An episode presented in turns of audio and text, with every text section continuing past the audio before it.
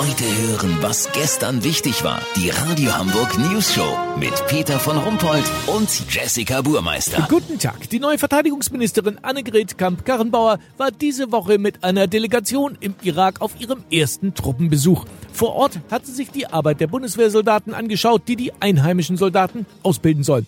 AKK hat sich unter anderem zeigen lassen, wie Iraker unter deutscher Leitung Holzbänke zusammengeschraubt haben. Wie sinnvoll diese Aktivitäten der Bundeswehr im Irak sind, darüber gibt es sehr unterschiedliche Meinungen. Unser Reporter Olli Hansen ist vor Ort, macht sich selber ein Bild. Olli, wie sinnvoll ist der Einsatz deiner Meinung nach? Also eine stabile Holzbank kann man ja immer gebrauchen, Peter. Ich finde nicht, dass man sich darüber lustig machen sollte. Können die jungen Männer ja auch verschenken. Weihnachten kommt schneller als man denkt, weißt wie ich mein? Aber das ist ja auch nicht alles, was die deutschen Soldaten ihren irakischen Kollegen beibringen. Warte mal, Yes. Now you turn the egg upside down. On the gelbe Seite. Great. Entschuldigung, ich helfe ein bisschen mit. Wie man ein Ei sunny side abbrät, gehört zum Beispiel auch zur Ausbildung. Dazu lernen die Iraker, wie man Klicklaminat verlegt, aber auch Grundkenntnisse in Makramee, Kerzenziehen und Glasmalerei werden hier vermittelt. Der deutsche Beitrag ist enorm wichtig. Darauf haben beide Seiten immer wieder hingewiesen.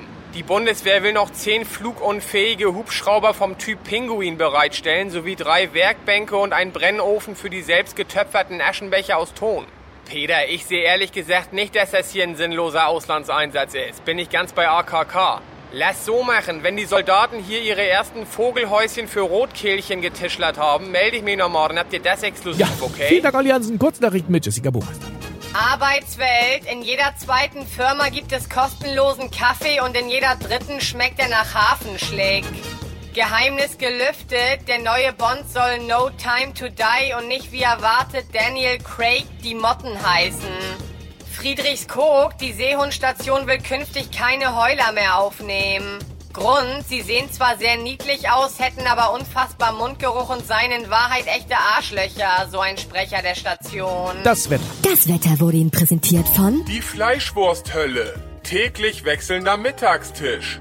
Heute Fleischwurst mit Senf, Freitag Fleischwurst mit Ketchup. Die Fleischwursthölle. Am langen Brät 4. Das war's von uns. Wir hören uns morgen wieder. Bleiben Sie doof. Wir sind's schon.